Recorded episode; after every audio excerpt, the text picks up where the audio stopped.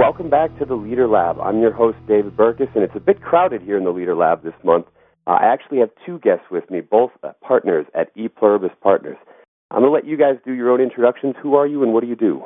Okay, David, I'm uh, Michael Lee Stallard, and uh, I have with me my uh, one of my best friends and business partner, Jason Pankau. Jason and I are co-authors of the book Fired Up or Burned Out: uh, How to Reignite Your Team's Passion, Creativity, and Productivity. And uh, we are both uh, fathers and speakers, teachers, uh, coaches to leaders in uh, government and business and uh, churches. And um, we uh, focus on how to create what we call a connection culture where people thrive individually and collectively. Jason uh, was has been a leader from very early days in life, just because of his athletic success, and uh, not just because of that, but that afforded him a lot of opportunities, and uh, he went on to become an All-American middle linebacker and captain of the Brown University football team. Uh, he was uh, a uh, uh, qualifier for the Olympics in discus, and uh, he's also uh, a minister, ordained minister. Um, Jason's about uh, 275 pounds, very big guy. We like to say he's the fun one of the two of us, and uh, uh, I'm a little bit more of the teacher. He's an, I always think of Jason as the coach. Uh, my background is um, uh, spent a lot of years in, in uh, technology finance and and uh, finance on Wall Street, uh, heading marketing for the private wealth management groups of Morgan Stanley and Charles Schwab. Um, I left Wall Street in 2002. It was about um, not long after that I met Jason, and uh, we started collaborating on a book. Um, it's gradually grown where we're publishing in uh, the U.S., the U.K., uh, India, Dubai, all over the world, and uh, speaking at organizations such as NASA, Google, Johnson and Johnson, uh, U.S. Treasury Department. We just uh, spoke to a thousand IRS agents yesterday, uh, or I should say IRS managers. So that's a little background. That's that's uh, who we are and what we do. Well, fantastic. Yeah, the book Fired Up or Burned Out. It, it's been out, I think, since 2007, and I continue to see its influence. It's one of those books that it seems like is growing exponentially as far as awareness. Uh, and, and one of the reasons I think for that is this idea and spreading this idea of the connection culture. Um, what is a connection culture? Well, just short and quick, uh, let me just build the case for connection first, which kind of helps describe what a con- connection culture is. Um, Gallup has done some research where they've shown that 75% of the American workforce describe themselves as disconnected from what they're doing.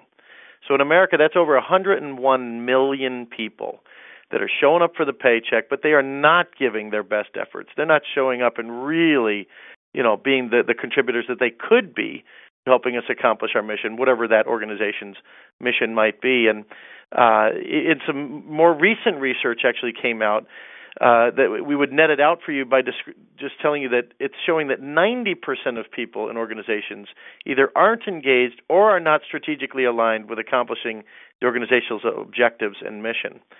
And so we've got basically one in 10 employees really doing what you know leaders hope they would be doing when they show up to work, being aligned and engaged in what they're doing. Uh, we like to define connection as uh, you know almost something that you can't uh, describe other than you, you see it. You know, it, it's when somebody is so engaged in what they're doing that they can't wait to get there. We connection cultures What we go out and talk about how do you create a connection culture we talk about creating relationship excellence. What we're finding more and more in our culture is that we're treating each other like human doings not human beings so people are being asked to relate in this quid pro quo kind of way where we care about one another we're interested in one another as far as you can help me get what I want, or I'm going to get something from you become a very self-centered, me-centered reality. And uh, you know, oftentimes we we go into corporate environments and we say, what we're going to challenge you to do today is to exchange the me for the we. And uh, unless we have that, we do not have a connection culture. We do not have the relationship excellence that is necessary to truly draw out the best from one another. Uh, so that, in essence, is what a connection culture is. It's it's learning how to relate to one another in a way that draws out the very best from one another. Uh, and then, of course, we get into you know how do we go about helping people figure out how to do that. It's kind of funny. The one in uh, one in ten employees is actually connected, engaged, and aligned with the organization. It, it reminds me of the old advertising uh, slogan. You know, half of my marketing budget is wasted. I just don't know which half. One in ten yeah. of my employees is actually engaged. I just don't know which one. Um, besides engaging more than that one in ten, what are some of the other benefits you see when organizations build this connection culture? Well, it ripples through into um, a, lot, a lot of benefits. It, it uh, uh, improves alignment so that uh, individuals want to align their behavior with organizational goals. Um, it, it, improves productivity. Um, when you look at our research and research from the conference board and others, it shows that when these connections are in place, David, it uh, p- people just have more energy. Uh, they're more enthusiastic. I think we can most of us can uh, understand that just from our own experience. And uh, because uh, we put out more effort, it also uh, spills. It obviously affects productivity, but also innovation. Because when people participate in conversations, they're interested in advancing the business. They're actively looking to learn and grow, about, learn more about the business. Um, they're thinking about how to uh, create new products, new processes, uh, entire uh, new businesses and distribution channels, et cetera. So they're participating in what we call that marketplace of ideas in a firm, and that's what drives innovation. Um, so those are just a few of the things, but um, it, it just spills over to affect every area of business when people are engaged. You know, I would add a little bit to that as well. Um, one of the things that I think grabs our audiences most when we go out and we talk about connection, and before we describe the connection culture, we do what we just did with you, which is we say, let us make our case for connection. Because most business leaders think we're talking about the soft stuff, which they kind of, you know, push to the side very quickly. Is this going to drive my bottom line? Is it going to drive my bottom line? It's kind of all they're thinking these days. Uh, you know, most of them. You never want to group everybody in that. But uh, when we show people that we can prove to them that when they create a connection culture, it makes them mentally and physically healthier. Uh, it, you know that they're, they're, for example, their their bodies are biochemically created to respond in life-giving ways when they are in good relational connections with those that they're working with. And when they're not, it's actually producing a toxic environment, which literally is killing them from the inside out and I, I can I can still remember the faces. You know, I, I love you know kind of bringing that up with different leaders, and then finally the light bulb goes on. Like, wait a minute, this is this is really important stuff. This isn't something that we can just kind of put to the side. And then when we tell them that you know research has shown that an engaged employee is 20% more effective and productive than the average employee which is basically like saying if you create a connection culture, you'll get an on average one day's worth of week more productivity than you did before. Then they go, hey, now that affects bottom line. That really does bring about uh, results that we're looking for. And we go, of course it does. What, what did you think it would do? You can't just keep mistreating people and not understanding how to tap into who they are uh, and, and, and think that things are going to get better. No, you're absolutely right. I remember when I was in graduate school, uh, in it, doing uh, organizational industrial psychology, they talked about the hard side and the soft side, and everybody seems to favor I like hard side and and building up industrial, or I like soft side. But in reality, they're two sides of the same coin. The the hard side affects the soft side, the soft side affects the hard side, and they're related. And you have to look at them both. And I, I think that's one of the reasons you go after an entire culture. And um, speaking of sort of getting it getting it all, I know uh, you had a great article in uh, Leader to Leader Journal uh, recently that talked about connection cultures and the three bridges of the connection culture. Uh, tell, tell me briefly, what are the three bridges uh, of the connection culture? Sure. Well, the, fir- the first one is vision, um, which exists in an organization when everyone in the organization is motivated by the mission, united by the values, and proud of the reputation. The second one is uh, value, and that exists when everyone in the organization understands the needs of people they appreciate their positive, unique contributions, and they help them achieve their potential. And the third is voice, so vision, value, and voice. Um, voice exists when everyone in the organization seeks the ideas of others, they share their ideas and opinions honestly, and they safeguard relational connections. Now, uh, do we build those bridges all three at the same time? Is there one to start when we're looking to create this culture, or how do we get started? Well, I mean, I do think that we're trying to encourage people to build all three at the same time. But what we try and help them do is assess where are they on those three bridges? You know, do you have the the vision bridge working well? We we like to uh, kind of subtitle the the vision bridge. Do you have an inspiring identity? You know, are people truly motivated by the mission? Are they united by the values? Are they proud of the reputation, both internally and externally, that you're building?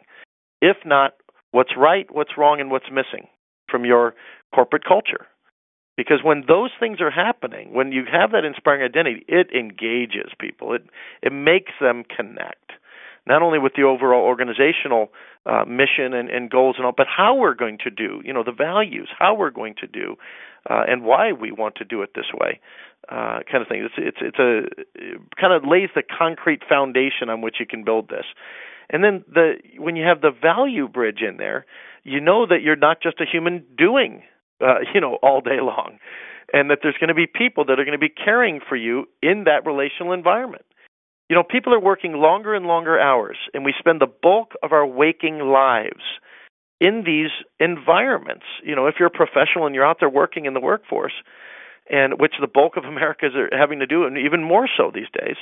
Uh, you know, you've got you know couples where both are working full time jobs, sometimes two jobs each, and you know the kind of relational habits that we develop in those environments absolutely have not only a huge effect on the way we're going to go forward in business, but at home and in every other relational context that we we operate in.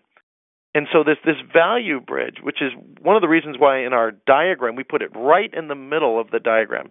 To us, it's like the core of everything can you truly connect with another human being? One of the things we encourage people to do just to get started in growing this is get to know one another's stories.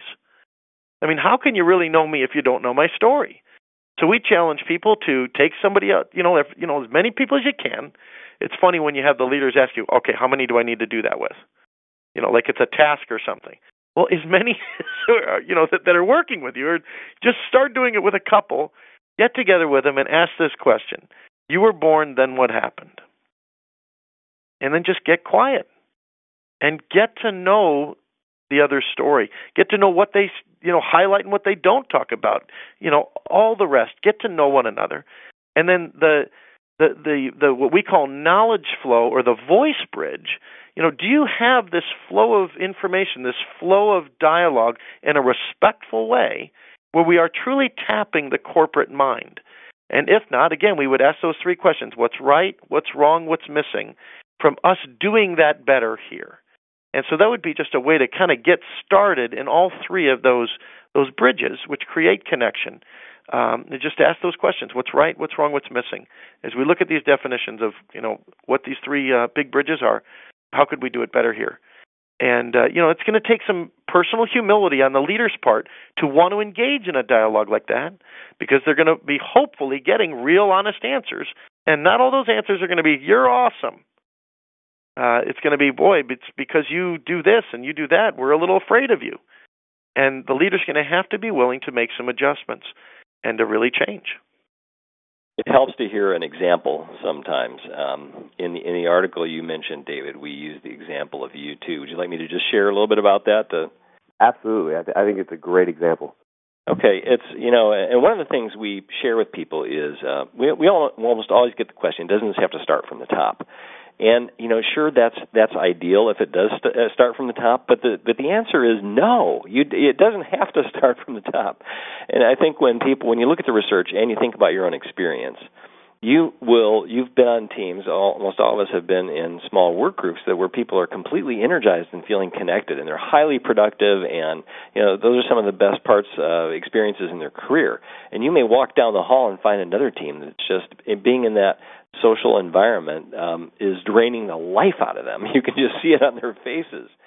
And um, that's true in every organization. You see a real dispersion of connection in, in groups based on the local culture and the leader and the character of the individuals, uh, character strengths or absence of character strengths of individuals in that local culture.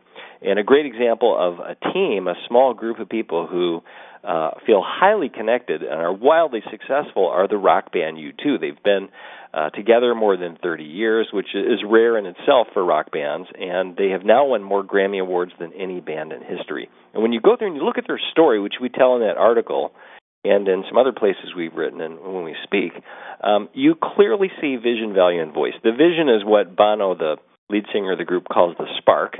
Um, he points out that we don't. Our music is not just about entertainment. Although it's entertainment, it has another purpose too, and that is to promote uh, social justice and uh, uh, human value and, and human rights around the world. And so uh, Bono's even called himself a traveling salesman, promoting those ideas. So he's uh, their their music is much more than just entertainment. Uh, secondly, they have uh, knowledge flow or or voice, which um, the, the way they accomplish that is that they um, they have a consensus oriented decision making style so that if uh, when it comes to creative decisions if there's one individual who um, feels strongly about not going forward uh, with a particular decision, then they don't do it. And they realize that can be frustrating at times, it takes longer, but they believe, based on their experience, it produces superior results and a high degree of connection so that they all feel engaged and aligned with uh, uh, kind of the, the shared mission and uh, the direction they're going. And then uh, finally, I think this is the most powerful in the band, and that is the the element of value. Uh, they know that the guys in the band are going to be there for one another, and this goes all the way back to the beginning. Uh, Bono, when he was 14 years old, his mother passed away. Of course, the four band members they met in Dublin, Ireland. Um, Bono suffered alone because his father really wasn't there for him to help him uh, go through the grieving process. Uh, a couple of years after that, uh, Larry Mullen Jr., who is the drummer of the band and actually the founder, his mother passed away, and Bono reached out to him and said, "I know what you're going through, and I'm going to be there for you." And it created this friendship between the two guys that really became the nexus, the heart of the band. Uh, some years later, when Edge, the lead guitar player, when his wife left, left him, he was devastated by that. And the guys were just there to uh, provide uh, emotional and spiritual support and help him get through that tough time in life. Um, Adam Clayton, the bass player, he had a, a five year, he was uh, living a pretty fast life there for a while and developed uh, drug and alcohol addiction and even missed one concert. Um, the guys had a had to make a decision then do you know do we dump Adam because he hung us out to dry, or are we going to stick with him and, and not leave anyone behind? And that's the decision they made was to adopt the motto: uh, "Everybody gets out of here alive." In other words, we're going to get through this uh, career together as a group. No one gets left behind, and they were there for Adam to help him recover. And uh, some years later, I think the most dramatic example was when they were playing a concert in Arizona. They received a death threat aimed at Bono that said, "If you play a particular song, the song's name is Pride, which is about Martin Luther King Jr., that Bono would be murdered. And the FBI told the band that um, they believed this was a legitimate threat. So they decided they were going to play it anyway, and they went out there. Uh, Bono sang the tune with his eyes closed, and at the end of one verse, he opened his eyes. Adam Clayton was literally standing in front of him, David, to shield his friend from harm and that was such it was so moving to Bono. He references that references that periodically. He did uh, at his acceptance speech uh, when the band was uh, inducted into the Rock and Roll Hall of Fame. He talked about Adam being willing to take a bullet for him, which is true. And um, you just see the guys have been there for one another. They appreciate each other's strengths. Bono says he can't play the guitar or keyboards uh, very well, and he hears music in his head, but he needs these talented musicians, these friends of his, who have his back in life as well to help him bring those tunes he hears, those songs in his head to life. So you really see all three of those vision, value, and voice in this band U2 that has been wildly successful. Oh, it's such a powerful example and such a, a powerful story. But I can hear a couple of my critics out there because I love U2. I, I grew up listening to you two, but I know what they're going to tell me. That's a small group. That's four guys, maybe five if you count Paul McGuinness, their manager but I, I run a larger organization, or can this work in a larger organization? Um, and I know you have another one that actually I find equally powerful, and that's an example of at the U.S. Navy. Can you, tell us, tell our audience a little bit about that example of how they built the connection culture there? Sure. We um, were speaking at Lockheed Martin Aerospace, and uh, the former commander of the Fifth Fleet came up afterward and said, "You know, we want to introduce you to the former chief of the Navy because he did what you're talking about." And uh, the more we looked into the story, we found that uh, that was absolutely true. That in, in 2000, when Admiral Vern Clark became the chief of the Navy, um, the Navy was not meeting its first term retention uh, reenlistment goals, uh, which were was 38%, and they were concerned about the effect on military preparedness. So Admiral Clark made uh, winning the war on talent his number one priority, and he went out to uh, you know the the problem with uh, reenlistment was really focused on uh, the enlisted class. You have the officers in the Navy, and you have the enlisted class, and it was the enlisted class that was dropping out in droves. And so Admiral Clark went, he reached out to what's called the Master Chiefs. They're the leaders of the enlisted class. And he uh, toured around the world. He met with groups of Master Chiefs, and he said um, that uh, he told a story, David, about uh, his first uh, command. He said, When I first became a commander on my first ship, um, I was so green I didn't know the pointy end of the ship from the blunt end of the ship. But I had this Master Chief on board who came up to me about a week after I assumed the command of the ship and he put his arm around me and he said, uh, "Mr. Clark, I like you, and I'm going to make you a fine officer." And he said, "This Master Chief, his name was Leedy, helped mentor what became Admiral Clark, um, and made him a better leader." And Admiral Clark said to the Master Chiefs, he said, "You know, I know who's running the Navy. I, I know what you guys are doing." And I need you to do the same thing with these young sailors who come under your command. You need to uh, mentor them, give them the resources, give them the training uh, to meet their their promise, which is to support and defend the Constitution from all enemies, foreign and domestic. And I need you to do what Admiral Leedy or what uh, uh, Chief Leedy did for me. And you know, the Master Chiefs. I uh, spoke with the uh, head of the Master Chiefs worldwide, and he said, you know, you'd talk to the Master Chiefs around the world, they would all say, you know, Old Vern knows who's running the Navy, and we're not going to let him down about 18 within 18 months. Now there were other things that um, that Admiral Clark did. He boosted the training budget. He uh, promoted uh, an increase in compensation. Um, he changed the uh, assignment uh, uh, naval assignment process so that people had more voice in it. So there are a whole number of things that uh, really reflect vision, value, and voice.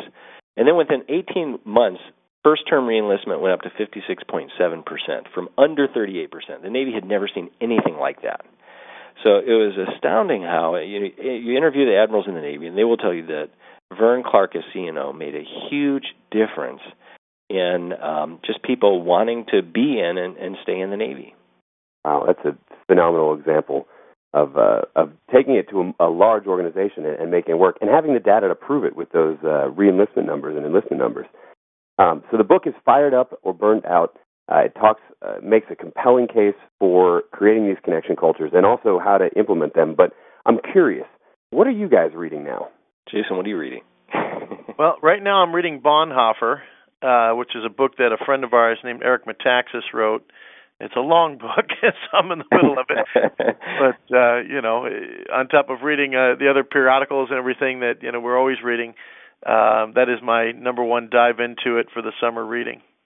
Yeah, I read it too. I loved it. It's a great book. Um, and, and I'm reading another book. Actually, my buddy Jason here gave me a book um, by Parker Palmer some years ago called "Let Your Life Speak," and it was a very powerful book. I'm, I'm reading another book that Parker Palmer wrote called "A Hidden Wholeness." He's one of my favorite writers, and I just find such a profound wisdom in in his writing. So. uh uh, there's a couple good recommendations there, Bonhoeffer and uh, any of Parker Palmer's books. Oh, very good. Just in time to pick them up and, and then head out to the beach and uh, and and scope them out. Now, I'm curious, Michael, Jason, or or even for E Pluribus Partners as a whole, what's next for you guys?